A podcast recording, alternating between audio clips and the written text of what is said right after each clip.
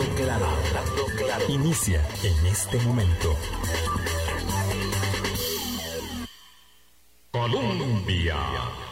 Con un país en sintonía, son en punto las ocho de la mañana. ¿Qué tal? ¿Cómo están? Muy buenos días. Bienvenidas, bienvenidos a nuestra ventana de opinión. Hoy es martes siete de septiembre. Es eh, una fecha muy especial para la comunidad judía. Lo dije ayer eh, y de pronto alguien no captó la referencia porque fue en un momento avanzado del programa. Es el Año Nuevo Judío cinco mil setecientos ochenta y dos. Feliz Shana Tová. Así es como se celebra y se desea un año dulce, un año dulce y feliz. Eh, y esta es una ocasión significativa, superlativa, por supuesto, tanto como lo es para nosotros en el calendario eh, nuestro, en el gregoriano, cambiar de año, abrir una página en blanco, escribir nuevas historias a partir de el momento en que eh, tal vez de una manera mmm, mmm, construida a través de la tradición y por supuesto también basada en, en, en la elaboración astronómica y muchas otras más, no me voy a meter en un terreno tan complejo, eh, se establece la, el inicio, el cierre y el inicio de un ciclo, de un periodo para la convivencia. Así que, bueno, feliz Shana Tová. Hoy me complace muchísimo en Reflexiones para el Bicentenario conversar con don Carlos Arguedas. Él fue magistrado, fue diputado, hace muchísimos años lo conocí en la Asamblea Legislativa. Actualmente se desempeña como columnista de opinión del diario La Nación y cada lunes nos trae una reflexión eh, que es en punto a la convivencia, al encuentro, a los desencuentros, siempre una, una vitamina Para, para iniciar la semana en cualquiera de las presentaciones que nos la ofrezca. Así que me complace mucho conectarme hasta las bellas monta- montañas heredianas con don Carlos Arguedas y darle la bienvenida a este espacio. Don Carlos, ¿qué tal? ¿Cómo está usted? Buenos días, eh, doña Vilma. Muchísimo gusto de saludarla y de saludar a su auditorio. Y me siento sumamente bien, naturalmente, en este momento, en el lugar que usted dice que es, no sé exactamente en las montañas, pero sí en una de las comunidades más lindas de este país, que es Barba de Heredia. Sí, al pie de las montañas, tiene usted mucha razón. Eh, pero bueno, se, se mueve con, con soltura eh, y con la libertad que permite esa etapa de plenitud, que es este la, la, la jubilación, don Carlos, pero la jubilación muy activa, esta jubilación que lo mantiene escribiendo, que lo mantiene eh, trabajando también de vez en cuando, poquito, porque tampoco hay que, hay que excederse, y entiendo que sí desempeña eh, su trabajo profesional.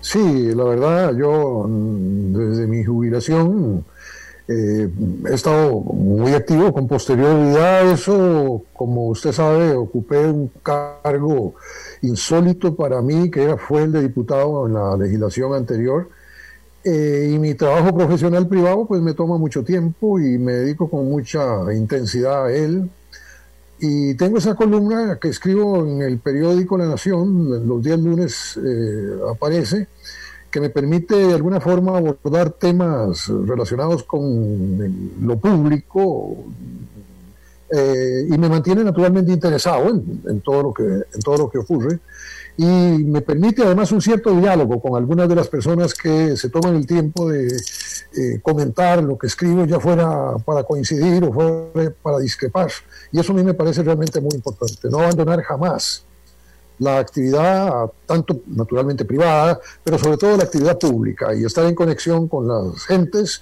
y conversar acerca de lo que la gente piensa y de lo que uno opina acerca de toda clase de temas. Bueno, esa es, esa es la riqueza del, del, del diálogo, del intercambio y de la deliberación. Usted decía en alguna de sus columnas que nuestra memoria histórica está en franco deterioro. ¿Está el debate público también en deterioro? Estamos en un momento donde nos cuesta mucho eh, rescatar lo más valioso, y esto obviamente a, a propósito de la conversación de hoy, de eh, del arrojo, del, del, de, de la determinación eh, de ir adelante, ¿verdad? Me refiero a los antecesores, eh, con la construcción de la convivencia y, por tanto, este, esa, ese franco deterioro de la memoria eh, nos afecta de alguna manera en este momento eh, en cuanto, digamos, a la debilidad, si es que así se puede llamar, del diálogo y de la deliberación en democracia. Yo pienso, eh, doña Vilma, que nunca antes como ahora los ciudadanos y las ciudadanas hemos tenido la oportunidad de tener a nuestra disposición tantos canales de comunicación eh, de tanto alcance. Eh, nunca hemos estado en posibilidad de recibir tanta información como lo hacemos ahora y de proveer de alguna forma opiniones a las personas con las que convivimos como lo hacemos ahora. Esto nunca ha ocurrido en la misma dimensión. Y sin embargo, yo tengo la sensación de que hay muchas limitaciones, en ocasiones autoimpuestas, para la, para la comunicación. Eh, y generalmente yo noto que se trata de una manera de comunicación unidireccional. Uno comunica lo que piensa los demás, pero tengo la impresión de que eh, asumir lo que las demás personas piensan y dialogar realmente, es decir, interactuar con las gentes a partir de nuestras propias ideas y, les, y de las ideas de los demás, no es lo más común. Eh, en, En este sentido se cuela, me parece, en el diálogo público un elemento de relativa intolerancia en ocasiones eh, que de alguna forma nos limita. Usted mencionaba hace un rato que a estas alturas de mi vida yo tengo la posibilidad de opinar con mayor libertad y muy probablemente sea así. Muy probablemente antes nunca tuve, como ahora, la posibilidad de estar tan mm, distendido, tan eximido de compromisos de cualquier naturaleza como para dar mis opiniones con toda libertad. Y aún así, por ejemplo, en la columna que escribo yo los días lunes en el periódico La Nación, eh, siempre observo que tomo cautelas para dar ciertas opiniones, porque en ocasiones esas opiniones no solo son eh, discrepantes en relación con lo que la gente piensa, sino que hay cierta eh, reciprocidad violenta en con, relación con mis propias opiniones. Es decir, en, en ocasiones lo que opino es recibido de muy mala manera, y a pesar de que trato de no pontificar, sino de exponer incluso mis dudas sobre las eh, cuestiones que están en el tapete, eh, la ambigüedad que tengo eh, en cuanto al, eh, al criterio que sostengo en relación con, con, con determinados temas, hay un cierto, una cierta, digo yo, intolerancia a la opinión, a la opinión ajena. Eh, eso les ocurre a los demás, pero nos ocurre a nosotros también, me ocurre a mí. Eh, uno prefiere conversar, se dice, con la gente que piensa igual que uno que con la gente que discrepa de lo que uno piensa, y probablemente eso ocurre. Pero en todo caso yo pienso que tenemos efectivamente, a diferencia de lo que ocurre en otras latitudes, eh, un amplio espacio de, de libertad para dar nuestras opiniones, para dialogar con las gentes. Eh, uno quisiera, sobre todo a nivel de, las, de, de, de, de, de la comunidad en que vive, del medio cercano en que se desenvuelve, tener aún más diálogo, diálogo público sobre cuestiones que conciernen a la, a la propia comunidad. Yo tengo la sensación de que, por ejemplo, el sistema municipal podría contribuir mucho más a una especie de diálogo local que enriquezca la vida colectiva en las comunidades, en las jurisdicciones municipales. Eso no ocurre. Eh, a pesar de que, y aquí me meto en un tema que usted no me está preguntando, a pesar de que las municipalidades están concebidas como eh, organizaciones democráticas donde le, somos los municipios, es decir, lo que, aquellos que vivimos en la comunidad, los que eh, formamos el, el, el gobierno municipal en sentido muy amplio, eh, las municipalidades se han burocratizado, se han alejado de la comunidad en que se asientan, salvo para el momento electoral, y entonces nos impide tener mayor comunicación incluso a nivel local, que, que es una cosa que me parece que debiera ser bien interesante. A mí me interesaría conversar con otras personas y que mis opiniones y las opiniones de los demás tuvieran una repercusión de algún alcance en la vida local, y no hay canales cercanos, eh, o no siempre hay canales cercanos para opinar en el medio local. es más fácil opinar acerca de los problemas nacionales que de los problemas locales, y eso quizás sea un déficit de nuestra eh, vida democrática, me parece a mí. Me, me interesa muchísimo lo que usted dice. Señala que no se lo estaba preguntando, pero la conversación distendida que le propuse y espontánea mmm, camina por esos, por esos senderos, eh, don Carlos.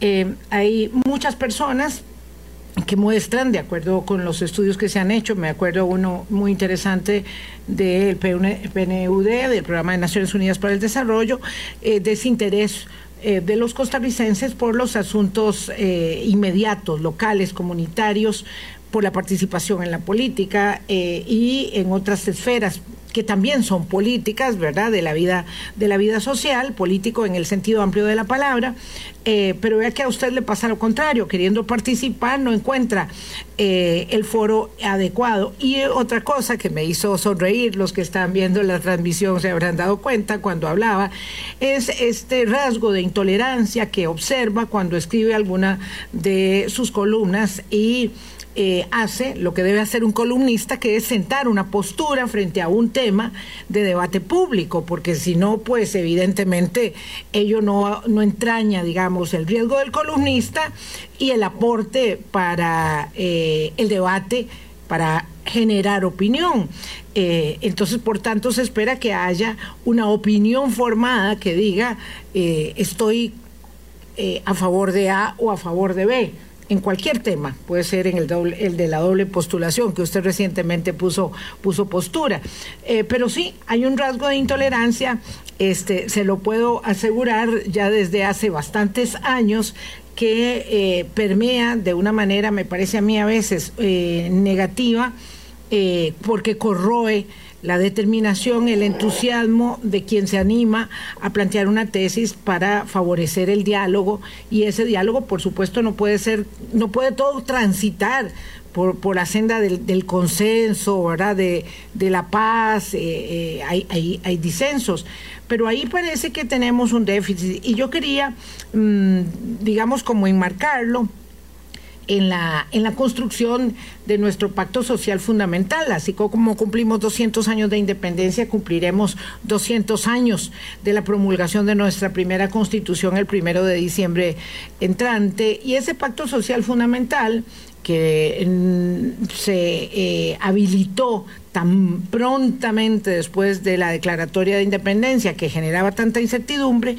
nos ha anclado hasta nuestros días. Eh, y me gustaría una reflexión suya al respecto.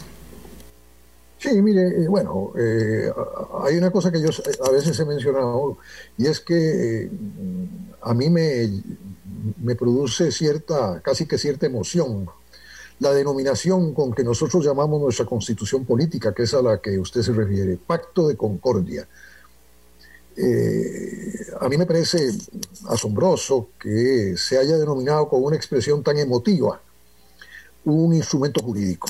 Usted sabe que los textos de derecho, por regla general, son textos carentes de, de sentido estético, de sentido literario, de sentido emotivo, pero en ocasiones los textos jurídicos emplean expresiones que son de alto contenido emotivo y que tienen la virtud de impactar en nuestra imaginación para crear mm, alguna clase de idea acerca de lo que sería la vida de la comunidad.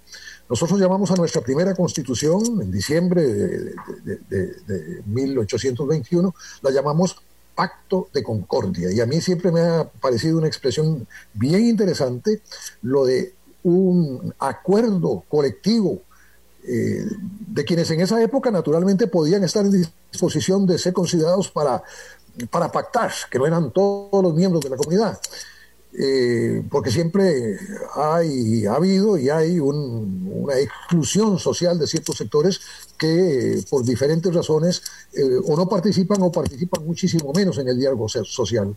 Pero en todo caso, en aquel momento se denominó con una expresión emotiva Pacto de Concordia, lo que para mí es una especie de regla casi que constitucional básica, que es, bueno, al final de cuentas nuestra vida colectiva debiera procurar eh, que se desenvuelva en paz, que se desenvuelva eh, eh, en concordia, en que todos, ya sea que coincidamos o discrepemos, tengamos algún grado de claridad acerca de nuestras obligaciones con la comunidad.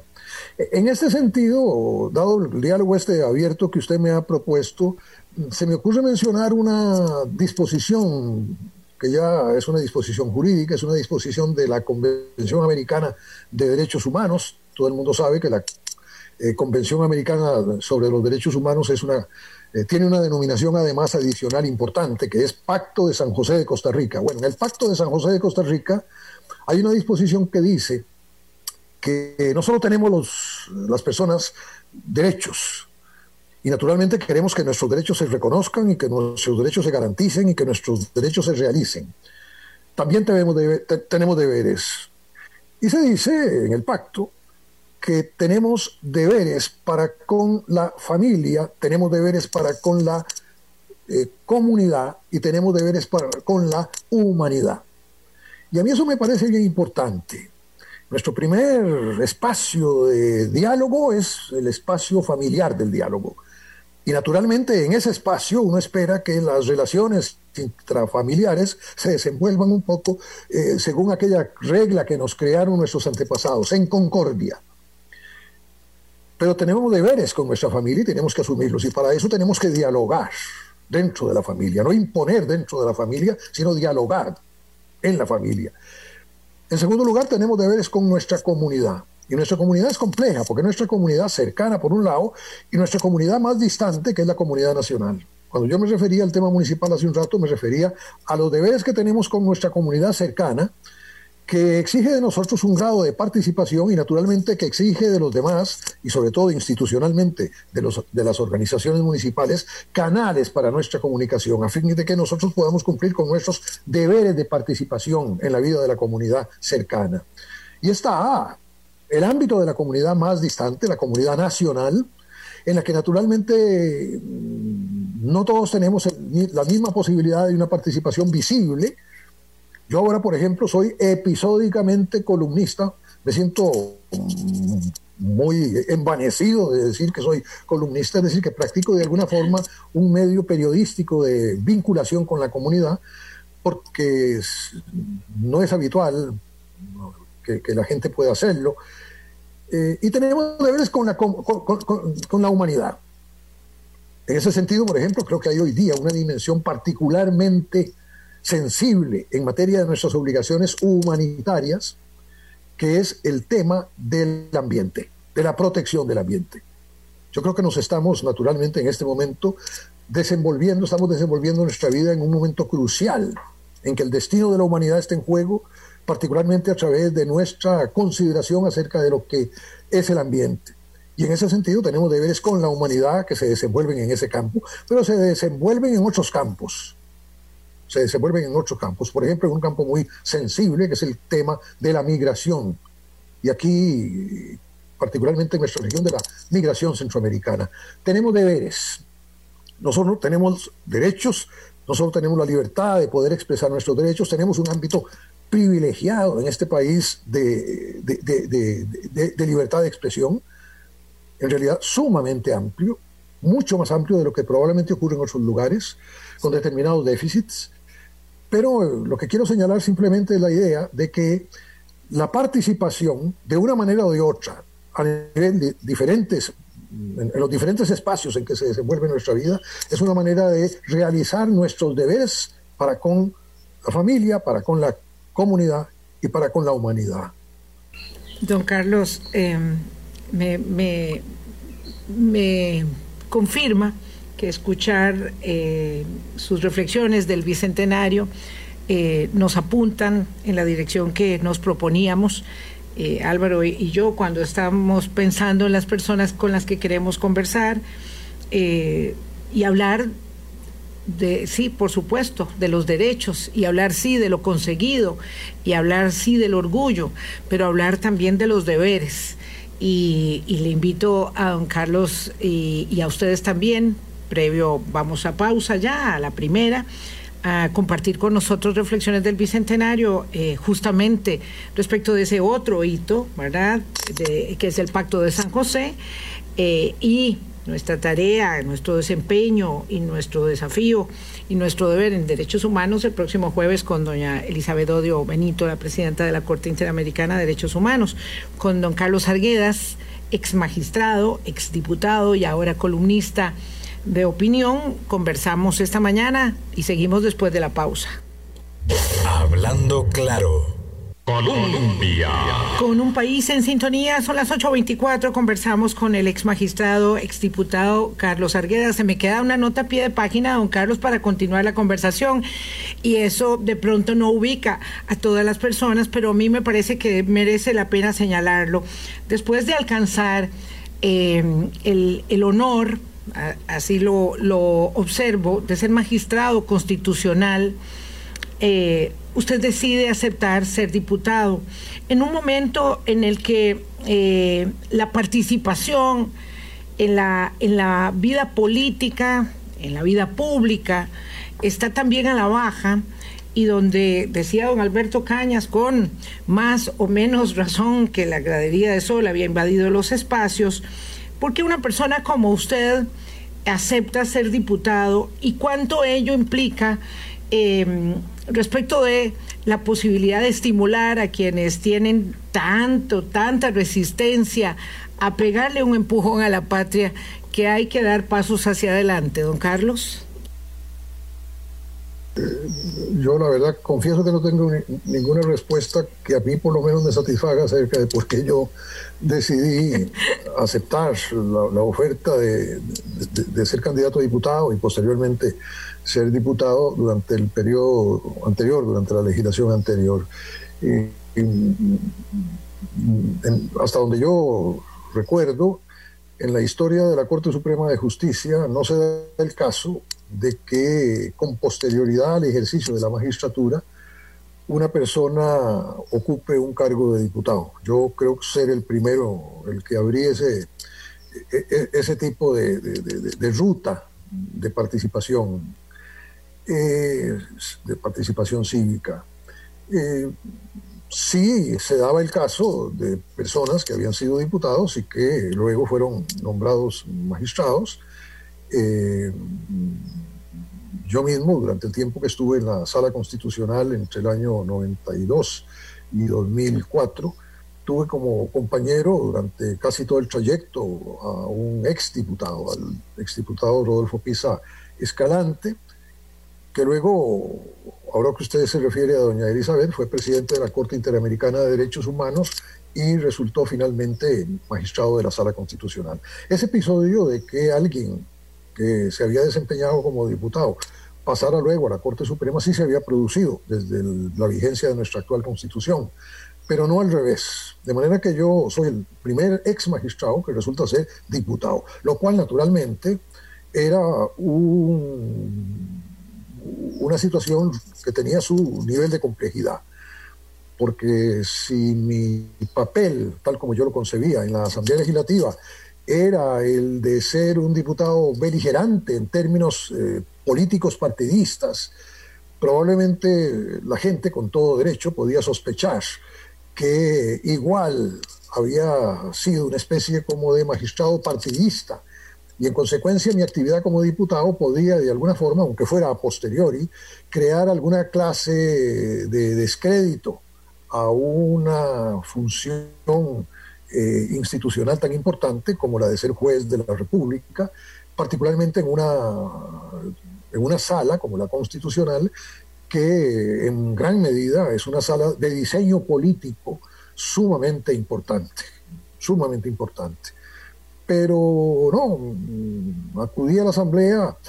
¿Por qué razones? Probablemente porque, igual que la mayor parte de las personas, tengo interés en, en, en la cosa pública y no quería negarme la experiencia personal también de ver cómo era que se desenvolvía un órgano en el que yo había trabajado en sus días como asesor parlamentario, y que había observado desde fuera porque en algún momento de mi vida también fui asesor legal de la Presidencia de la República y tenía una relación muy constante con la Asamblea Legislativa, pero la, digamos así, experiencia vívida de asumir la función de diputado, pues nunca la había tenido, y me parecía bien interesante hacerlo.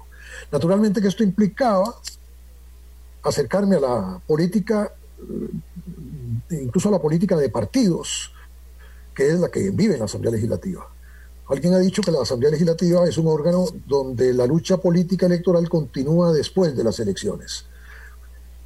Y eso es lo que tiene la Asamblea Legislativa de llamativo y de conflictivo.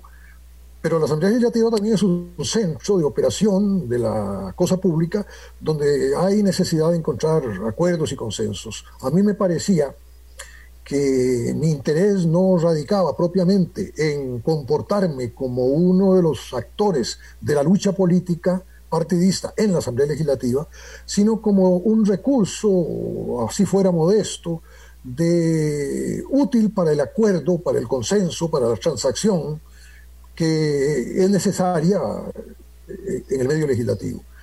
Y hasta donde sé, esto me exigía una especie de papel discreto, perfil bajo, en buena medida. No podía meterme en discusiones políticas de partido eh, agrias, pero al mismo tiempo me exigía una labor que en ocasiones tenía que ser muy discreta, tenía que ser casi invisible, poco perceptible, par- particularmente para la atención pública, para contribuir a encontrar vías de entendimiento, vías de acuerdo, dentro del marco jurídico del país. Y en ese sentido creo que, aunque que mi papel fue realmente muy discreto, eh, fue en buena medida diseñado con ese objeto, y que en alguna modesta medida, en ocasiones, pude contribuir a aliviar, si es que se pudiera emplear esa palabra, la acritud del debate político que tiene lugar en la Asamblea Legislativa.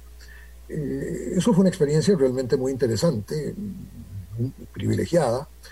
La presencia de jueces en, la, en, las, en los parlamentos, asambleas, etcétera, no es desusada. Eh, se me viene a la cabeza ahora recordar que la convención que produjo la Constitución de los Estados Unidos de América eh, eh, era un órgano que tenía gran parecido con nuestra Asamblea Legislativa en cuanto al número.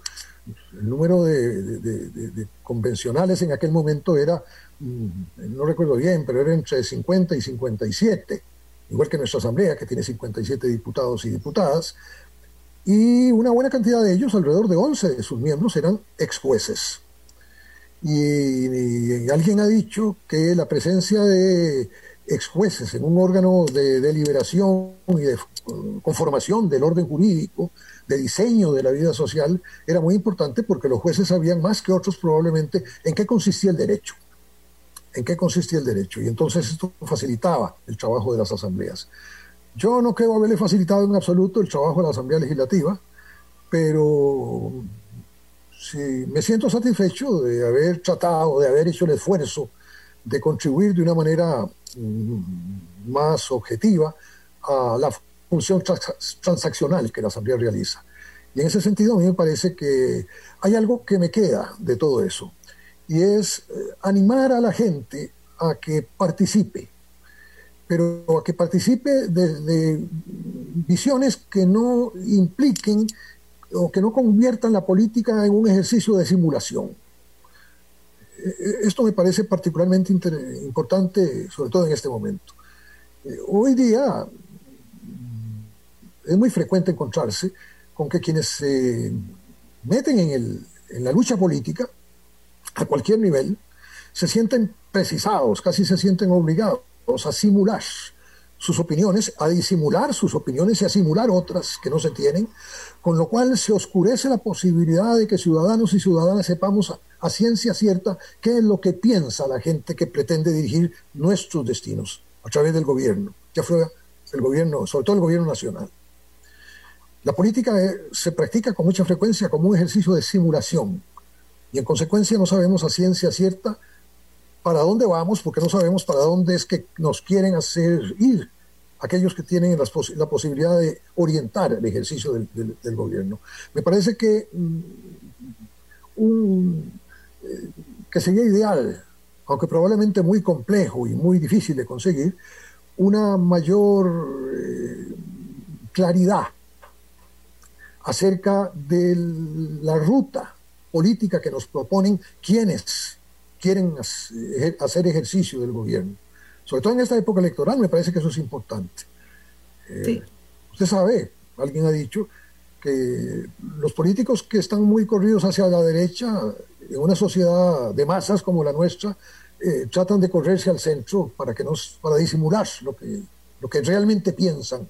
Y los políticos que están muy a la izquierda tratan de correrse al centro con el objeto de disimular lo que realmente piensan. Con lo cual, lo que realmente piensa la gente no se sabe en qué consiste, la gente que nos dirige no se sabe en qué consiste. Y debiéramos tener un poco más de claridad, porque nuestros problemas son abundantes y muy complejos. Y en consecuencia, para alimentar un diálogo cívico realista y positivo, debiéramos saber con la mayor precisión posible qué es lo que cada uno de nosotros piensa. Y naturalmente qué es lo que los políticos piensan, y abandonar un poco ese sesgo de la política como simulación de opiniones que realmente no se tienen y como medio de invisibilización de aquellas opiniones que realmente se tienen, de manera que construyamos una sociedad, si es que fuera ese el ideal, una sociedad más democrática, que es una sociedad eh, organizada sobre la base de un diálogo franco, en que cada quien corra riesgos por lo que piensa. Y se atreva, claro, sobre todo en un país donde pensar y emitir la opinión es eh, una libertad garantizada, ¿verdad? Porque eh, en el lugar, en el sitio que ocupamos en el concierto de las naciones eh, y para la vivencia propia de nosotros, sabemos que eh, tenemos la, la garantía de la libertad de expresión y opinión, aunque hayan, digamos, pequeños eh, reductos de control o de intento de control que se manifiesten, porque eso es también inevitable de acuerdo a algún ejercicio de liderazgo pernicioso. Este, lo digo puntualmente porque hemos solicitado una entrevista a una persona o un para un funcionario de la Defensoría de los Habitantes y nos han contestado que no se puede, porque la representación judicial y extrajudicial de la Defensoría solo la tiene la defensora, por lo tanto no se puede entrevistar a un especialista en derechos de los niños, y eso me, pare me parece espeluznante, pero bueno, eh, nota al pie de página nada más. Eh, yo quiero continuar con don, con don Carlos Arguedas en la línea que, que nos plantea. Es que, don Carlos, en cuanto al diseño institucional, y usted que conoce los tres poderes de la República, eh, hicimos una tarea, o hicieron nuestros antepasados una, una tarea de diseño eh, que nos fue permitiendo, ¿verdad?, eh, canalizar eh, la, el debate, la decisión o la toma de decisiones, la articulación de políticas públicas por un camino, y parece que a nosotros nos cuesta mucho aceptar que las cosas deben cambiar de alguna manera. Entonces, este, esta, este, este ejercicio político como un arte de simulación, que me parece muy profunda la elaboración que usted hace, y ojalá muchos representantes eh, políticos pudieran escuchar y aquilatar eso y aprender, echar pa'l saco, como decimos. Este ejercicio eh, debe dar paso a un ejercicio de mayor congruencia, de verdad, de mayor entendimiento de cuál es la responsabilidad que se asume cuando se eh, acepta o se busca, ¿verdad? No hay ningún problema en ello, en buscar un, un cargo de poder político, pero cuando se acepta y se asume y se busca, ¿bajo qué, eh, digamos, norte, nortes es que se hace eso? Porque en efecto usted fue un diputado, como, como bien lo planteaba, eh, de muy bajo perfil, eh, y cuando se levantaba a hablar sabía de lo que estaba hablando y había que ponerle atención. Eh, yo recuerdo un par de intervenciones realmente muy, muy este, eh, significativas, eh, cuando decidí hacerlo había que oírlo.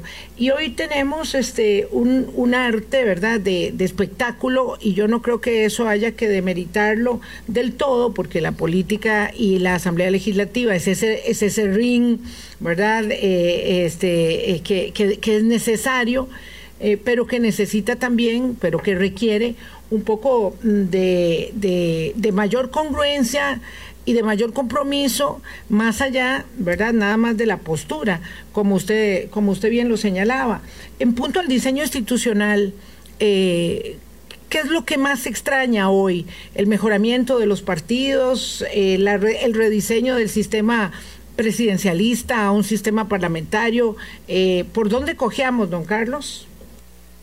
Bueno, yo creo que, para comenzar, me parece que Eh, nuestra comunidad ha sido exitosa eh, eh, a través del tiempo en una primera cuestión que es esencial para la construcción de un sistema de sociedad abierta, que, que es el hecho de que eh, tenemos, como usted decía hace un momento, un ámbito, un espacio para el ejercicio de la libertad de pensamiento y la libertad de expresión sumamente, sumamente amplio, más amplio o tan amplio como ocurre en cualquier otro país de gran desarrollo democrático en el, en el mundo. Ese es un bien sumamente valioso. Y claro que eso probablemente tenga en algunos sentidos inconvenientes. Hay visiones autoritarias que quisieran eh, una sociedad mucho más homogénea, construida a partir de sus propias visiones, como está ocurriendo en otras partes, en América Central y En, en América Latina y en otras latitudes. Eh, pero creo que hemos sido exitosos en el diseño de una sociedad que tiene como uno de sus fundamentos un amplio espacio para la libertad de expresión en todos los sentidos. La libertad del sistema mediático, la libertad de, la, de opinión para las personas, etcétera. Naturalmente uno quisiera que haya tal vez un sistema más eh, homogéneo en el impacto que sobre las decisiones públicas tiene la opinión de las personas. Hay gente que tiene mayor capacidad de, o mayor posi posibilidad de impactar, o hay organizaciones que tienen mayor posibilidad de impactar que otras. Y quizá en ese sentido mm, eh, un equilibrio en el valor relativo de las opiniones de todo el mundo eh, sea como una especie de sueño o de ambición difícil de cumplir, pero sí, hemos sido exitosos en la construcción de una sociedad abierta, y eso me parece muy importante. Eh, a través de la historia constitucional de este país, como han hecho ver algunas personas que se han ocupado de eso, hemos ensayado formas de organización diferentes, eh, y hemos construido finalmente un sistema que se suele decir presidencialista, que es el sistema que tenemos, aunque si uno hurga, si uno se fija en el texto constitucional y lo lee con mucho cuidado, la Constitución es un texto... Perdimos a, a don Carlos un momentito. Vamos a tratar de restablecer la, la, la comunicación para quedar ahí, en ese, en ese eh, punto eh, donde hablábamos de la, de la, de la Constitución política. Eh, Javier, si quieres, mientras tanto, avanzamos la segunda pausa, porque son las ocho cuarenta y dos y ya volvemos a conectar con don Carlos. Hablando claro, Colombia. Con un país en sintonía, ocho cuarenta y cuatro, conversamos con el exmagistrado, exdiputado y columnista de opinión, don Carlos Arguedas, que... Eh, alejado, digamos, de la, de la actividad más intensa del ejercicio de la función pública, ahora eh, continúa haciendo actividades privadas y además escribiendo columnas de opinión. Estamos reconectando con él y lo haremos, eh, si es posible, por la vía telefónica para estar más seguros, pero creo que ya vamos a, a estamos ahí con don Carlos. Don Carlos, nos quedamos a medio camino con la referencia que hacía sobre la Constitución política. Sí, lamento que se haya interrumpido el... Para nada, esas cosas pasan, don Carlos.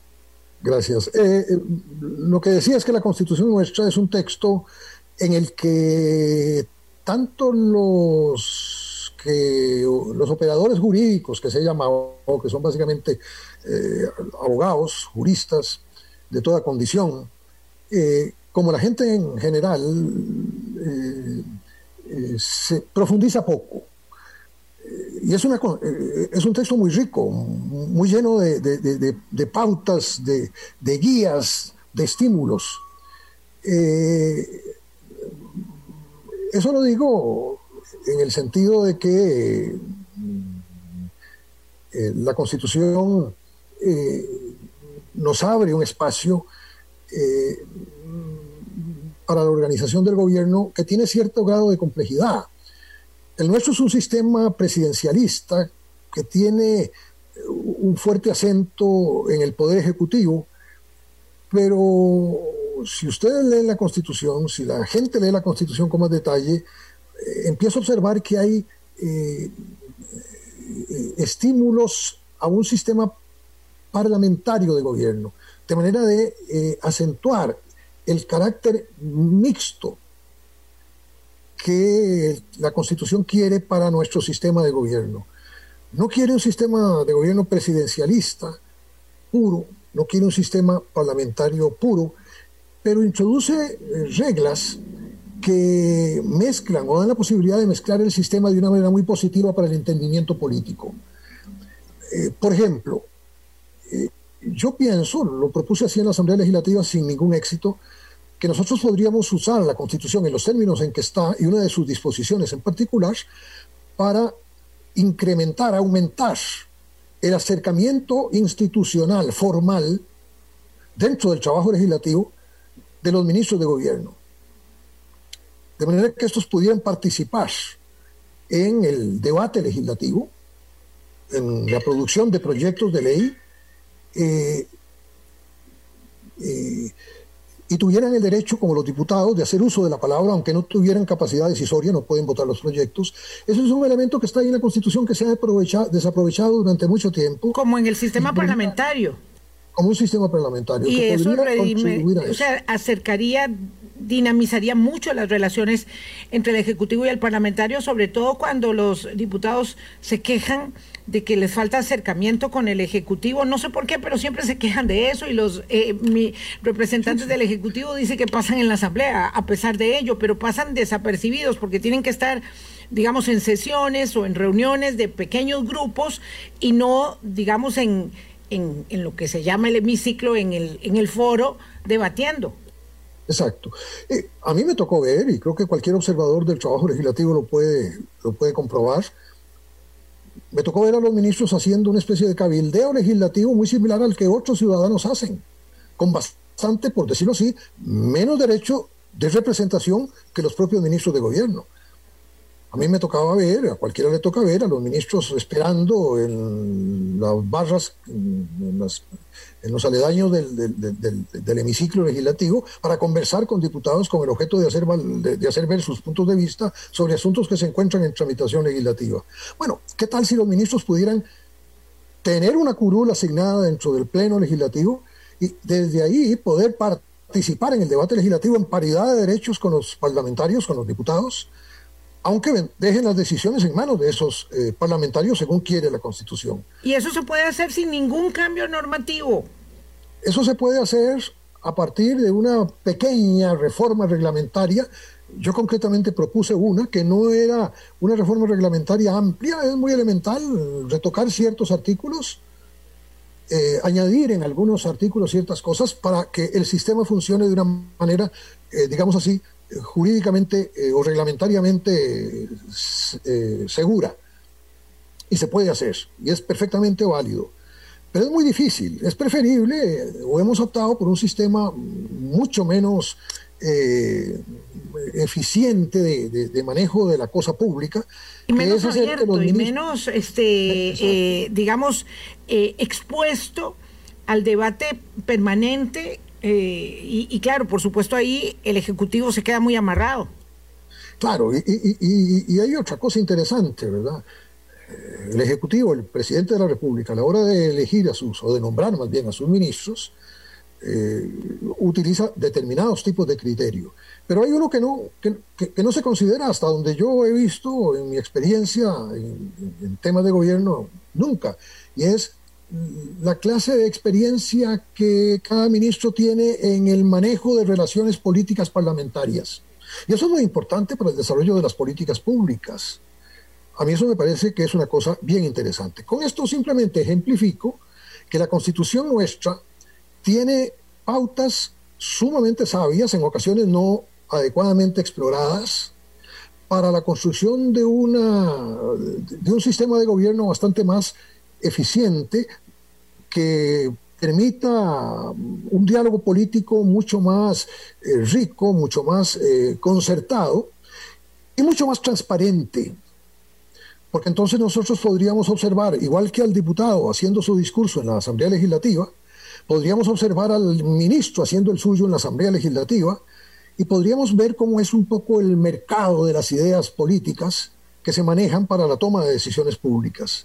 Eso me parece bien interesante y nos daría un sesgo um, que huele a, a, a sistema parlamentario, pero que en realidad es una mezcla de un sistema que hemos ideado nosotros a través del tiempo, en nuestra experiencia constitucional desde el Pacto de Concordia, un sistema cada vez más eh, diferenciado. El Pacto de Concordia establece un sistema de gobierno muy indiferenciado, de concentración de funciones, muy propia de la época y muy, pro, muy propia de un momento en que naturalmente estábamos tratando de eh, aprender el ejercicio del gobierno de, de, de, de, por med, medios propios. Eh, y claro, es que tiempo, hay que dimensionar, don Carlos, a, a, a falta de cuatro minutos, y ahora sí que quisiera tener mucho más tiempo con usted, que nosotros tuvimos Pacto de Concordia, primera Constitución antes que tener República, es decir, vino vino vino años después la formación ya de la, de la República, digamos que eh, formalmente hablando, pero lo cierto es que sí estábamos aprendiendo. Sí, el ejercicio del gobierno desde el Pacto de Concordia en nuestros días ha sido un ejercicio de aprendizaje, de tanteo y error, en el que hemos dejado en ocasiones ciertos eh, mecanismos, mmm, los hemos dejado a un lado porque no nos, no, no, no nos resultaban eh, interesantes, como por ejemplo el sistema bicameral de dos cámaras. Tenemos un sistema unicameral, eso está bastante bien. El diseño legislativo de nuestros días ya cada vez es más obsoleto, por decirlo de alguna forma, y muy probablemente habría que ocuparse en algún momento de un rediseño legislativo, lo cual implicaría necesariamente modificar la Constitución. Pero a partir de la Constitución, sin modificar la Constitución, a lo sumo estableciendo disposiciones reglamentarias por parte de la propia Asamblea Legislativa, podemos hacer o introducir mezclas en el sistema que sean adecuadas para el mejor manejo de la cosa pública. Esa es mi, mi, mi impresión. En apuntes para, para, para los cien años que vienen, para los cien años que, que hay que eh, seguir bajo el, la prueba de ensayo y error, y ojalá mejorar eh, este esto del rediseño institucional, el más acotado posible, el que sea, digamos, políticamente viable, parece ser determinante. Don Carlos, gracias por haber participado en este, en este intercambio. Me resulta insuficiente, me quedo como cuando uno necesita un poco más de café, eh, eh, así que espero que podamos volver a conversar pronto y le agradezco muchísimo eh, su participación en nuestro espacio. Gracias, doña Vilma, ha sido un enorme gusto conversar con usted y con su auditorio.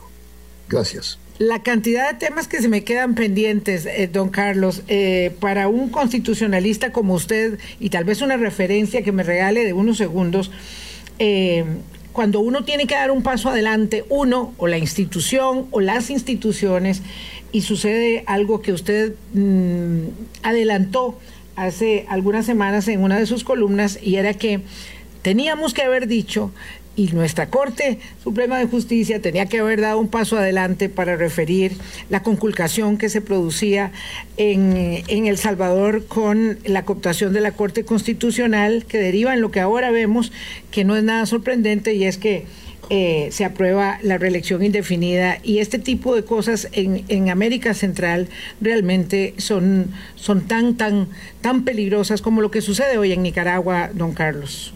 Unos treinta sí, yo, segunditos. Sí, yo diría que estamos percibiendo algo así como la generación de dos modelos contrarios, opuestos, pero que al final de cuentas tienen algo en común. Un sistema de concentración de poder muy peligroso para el ámbito de los derechos de las personas, que puede producir efectos prácticos satisfactorios para mucha gente en el corto plazo, pero que en el mediano y largo plazo se va a, a convertir en enormes problemas. caso de Nicaragua, y creo que el camino que ha tomado El Salvador eh, va por el mismo, sigue la misma ruta.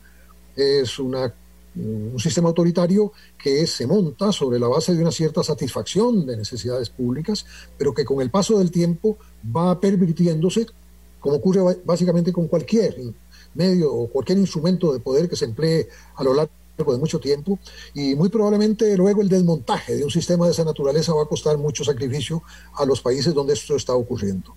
Nosotros lo que tenemos es que preservar nuestro propio sistema de manera que no sea carnada de populismos de un signo o de otro signo, porque esto daría el traste con lo que ha sido una experiencia de vida colectiva relativamente exitosa y en ocasiones bastante exitosa que hemos eh, construido a lo largo de ya doscientos años.